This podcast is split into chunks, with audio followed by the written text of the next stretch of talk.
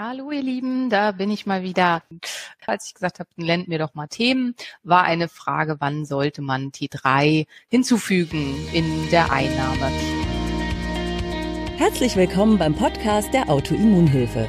Deine Gastgeberin ist Dr. Simone Koch. Hier erhältst du Wissen über Autoimmunerkrankungen, die wichtigsten Zusammenhänge rund um die möglichen Behandlungen sowie viele nützliche Tipps und Tricks, damit du deinen Alltag bestmöglich gestalten kannst. Noch ein kleiner Disclaimer. Dr. Simone Koch ist in diesem Podcast nicht als Ärztin tätig. Sie führt hier keine Behandlungen oder Beratung von Patienten durch. Sie veröffentlicht hier ausschließlich ihre eigene Meinung und Erfahrungen rund um Autoimmunerkrankungen.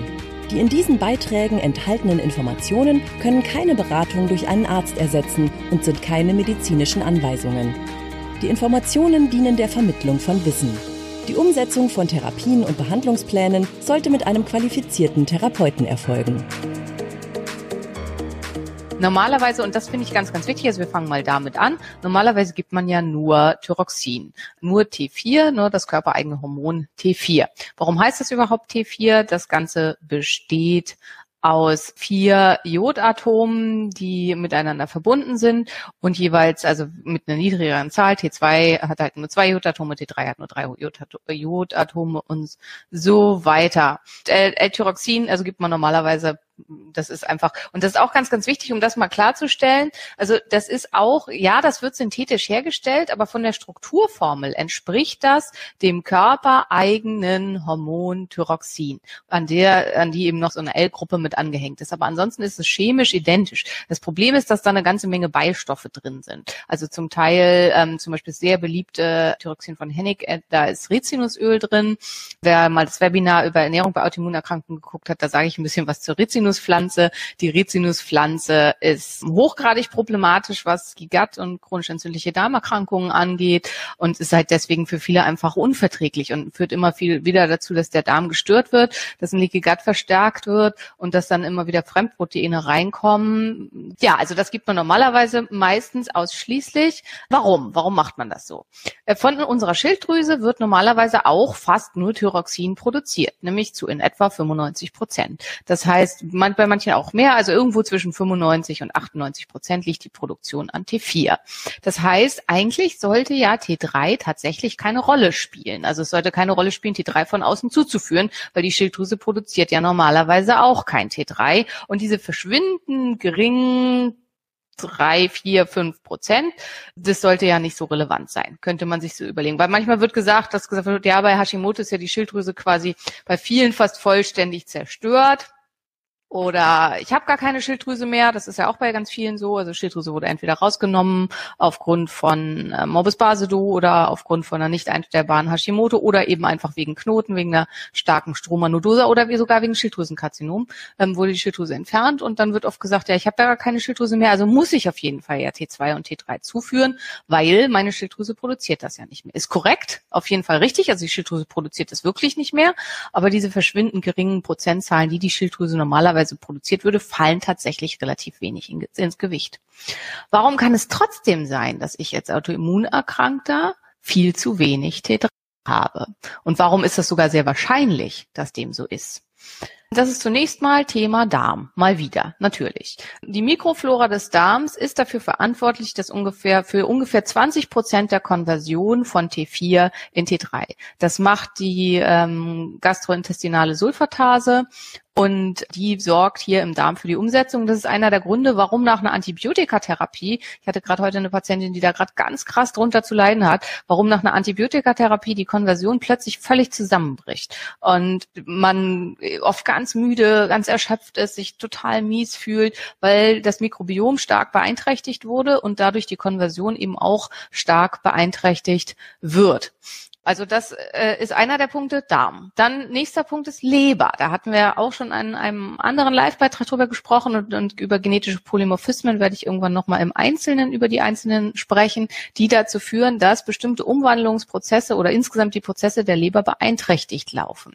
60 Prozent der Konversion erfolgt in der Leber. Das heißt, wenn ich insgesamt, wenn mein Stoffwechsel verlangsamt läuft, das ist ein Punkt. Und zum anderen, wenn ich bestimmte Leberfunktionsstörungen habe, dann funktioniert auch dieser Mechanismus deutlich schlechter. Dann wieder dann intrazelluläre Ansprechbarkeit für T3, also dass T3 da überhaupt rein kann, das ist oft eingeschränkt. Das heißt, man ist eventuell angewiesen über, an, auf einen höheren T3-Spiegel als jemand gesundes. Nicht nur eventuell, weil wenn wir uns ähm, angucken, also in, in Facebook-Gruppen oder im Patientenkollektiv hat sich so eingebürgert, dass man sagt, okay, man sollte versuchen, bei 75 Prozent zu sein. Jemand gesundes, statistisch gesehen, ist in etwa bei 50 Prozent mit einem T3, also hat einen niedrigeren Spiegel bei wahrscheinlich besserem Befinden finden. Das heißt, ähm, es braucht einen höheren T3-Anteil, um wirklich ähm, den Effekt zu erzielen, den man gerne haben möchte. Der letzte Bereich ist die Konversion in, in der Endzelle und auch das ist oft eingeschränkt durch Nährstoffmängel, die ja auch bei Autoimmunerkrankungen deutlich häufiger auftreten. Ähm, wer da ein bisschen was mehr zu wissen möchte, gerne mal reingucken in den Blog. Da gibt es einen guten Artikel über Mikronährstoffe bei Autoimmunerkrankungen und warum das so oft ein Problem ist, auch bei einer guten und ausgewogenen Ernährung. Ähm, also es gibt häufig Mängelzustände und das führt dann dazu, dass auch wieder ver, äh, vermindert T4 in T3 im peripheren Gewebe umgesetzt wird, in der Effektor oder an der Effektorzelle selber. Hier am wichtigsten zu nennen, nennen, nennen Zink, Selet und Vitamin A. Das ähm, sind so ganz wesentliche Punkte hier. Also das sind die Gründe, warum einfach Menschen mit Autoimmunerkrankungen oder chronisch Erkrankte oft einfach Probleme mit der Konversion haben. Und dann kommt es zu sogenannten Konversionsstörungen. Das heißt, dass äh, T4 viel, viel, viel, viel höher ist als T3. Es gibt noch den Sonderfall, ähm, wo es Probleme gibt mit reversem T3. Also aus T4 wird 80 Prozent in T3 umgewandelt unter normalen Umständen und 20 Prozent in reverses T3. Reverses T3 hat eine viel längere Halb, Halb, Halbwertszeit als T3 und daran, da kann man sich relativ klar überlegen, wenn dieses Verhältnis aus der Bahn kommt, also wenn plötzlich mehr reverses T3 produziert wird als T3, dann kommt alles ganz, ganz stark aus der Bahn, weil die benutzen den gleichen Rezeptor und Reverses T3 blockiert dann den Rezeptor. Und Menschen, die diese Problematik haben, haben eventuell auch einen deutlich erhöhten Bedarf an T3, um die Rezeptoren wieder frei zu bekommen und dieses ungute Verhältnis, was sich da entwickelt hat, auszugleichen. Also das sind so die Gründe, war, Gründe, warum eventuell T4 zugeführt werden muss, auch wenn die Basis gar nicht in der Schilddrüse liegt. Und das ist das Wichtigste, also das ist das, was ich euch heute transportieren möchte. Es ist nicht so, dass weil ich keine Schilddrüse mehr habe oder weil meine Schilddrüse zerstört ist, ich ja zusätzlich eventuell T3 brauche, sondern es ist so, dass verschiedenste andere Mechanismen auch dysfunktionell sind und nicht richtig funktionieren. Und das es deswegen sein kann, dass ich zu einer Konversionsstörung neige, zu wenig ähm, T3 aus T4 produziere und deswegen einfach mit T4 alleine nicht zu Wohlbefinden komme und das gilt für einen relativ großen Prozentsatz. Es gibt eine Studie dazu, wo gesagt wird, 75 Prozent aller Leute wären symptomlos unter einer T4-Only-Therapie. Das bedeutet halt 25 Prozent sind es nicht und haben auf jeden Fall erhebliche Symptome. Wenn man so in die Gruppen reinliest und vor allem mit meinem Patientenklientel würde ich sagen, ist es deutlich mehr. Das kann aber ein sehr starker Bias sein, weil das natürlich auch die Leute sind, die sich da eben melden und die da ähm, ja Probleme mit haben und beschäftigt sind. Ja, und wann sollte ich dann eben T3 dazu nehmen, wenn ich nicht, wenn ich kein Wohlbefinden habe unter T4 only, wenn ich eindeutig auch auf laborchemisch eine Konversionsstörung habe, also wenn das T4 sehr hoch ist, aber das T3 sehr niedrig, dann kann der Körper das offensichtlich nicht umsetzen. Möglicherweise auch, wenn das T3 sehr, sehr hoch ist und das T4 so mittelprächtig und ich trotzdem überhaupt kein Wohlbefinden habe und mich sehr, sehr schwach und schlapp fühle, weil dann kann es Problematik mit reversem T3 sein ja, das sind so die Hauptgründe, nach denen man gucken sollte. So, jetzt kam hier irgendwie eine Frage. Und braucht man unbedingt T3, wenn man super umwandelt und einen sehr guten T3-Spiegel hat? Nein. Also das ist das, worauf ich halt eben hinaus wollte.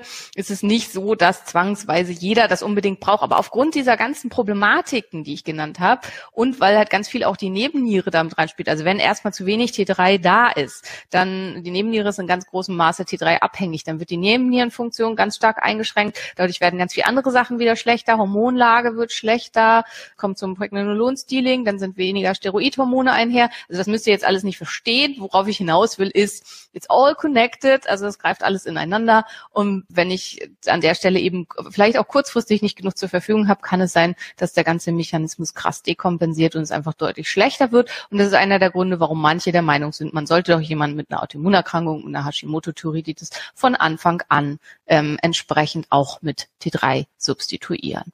Ja, also das ist so da in die Richtung. Weil es gibt nämlich Leute, also wenn es angeborene Schilddrüsenaplasien, also die haben keine Schilddrüse, die sind von Anfang an ohne Schilddrüse geboren, die sind oft über ja, zum Teil ein ganzes Leben lang völlig stabil unter einer reinen L-Tyroxin-Therapie. Also es ist nicht schwarz und weiß. Und das ist das, worauf ich ganz viel hinaus will, was ich auch in meinen ganzen Vorträgen und so immer nenne. Also es ist, und ich hatte vorhin einen Post äh, bei Instagram geschrieben zu Kaffee. Also man kann halt nicht sagen, das ist böse, das darf man auf keinen Fall und das ist gut, das hilft jedem, weil das gibt's im Prinzip nicht. Ähm, ja, möchte ich da jetzt eingehen auf NDT und Kombination mit L-Tyroxin? Das, äh, ähm, für wen kommt das in Frage? Also für wen kommt es auf jeden Fall in Frage? Es gibt eine finnische Studie, die nachgewiesen hat, dass es bei Herzproblemen und bei Problemen mit zu schnellem Herzschlag, Schlag, starkem Herzschlag, Herzrhythmusstörung eine Unterstützung mit L-Tyroxin sehr hilfreich sein kann. Ansonsten gibt's da eben nicht viel mehr zu. Aber das, das ansonsten auch da wieder, wer unter NDT allein kein Wohlbefinden erreicht und sich einfach nicht wohlfühlt und schon das Gefühl hat, es ist ein Einstellungsproblem, dem würde ich raten, es mal mit einer Kombination zu versuchen und nicht fundamentalistisch und dogmatistisch zu sein und zu sagen, das muss und das muss, weil am Ende finde ich, der Patient hat immer recht. Und das, ähm, finde ich, ist das Entscheidende.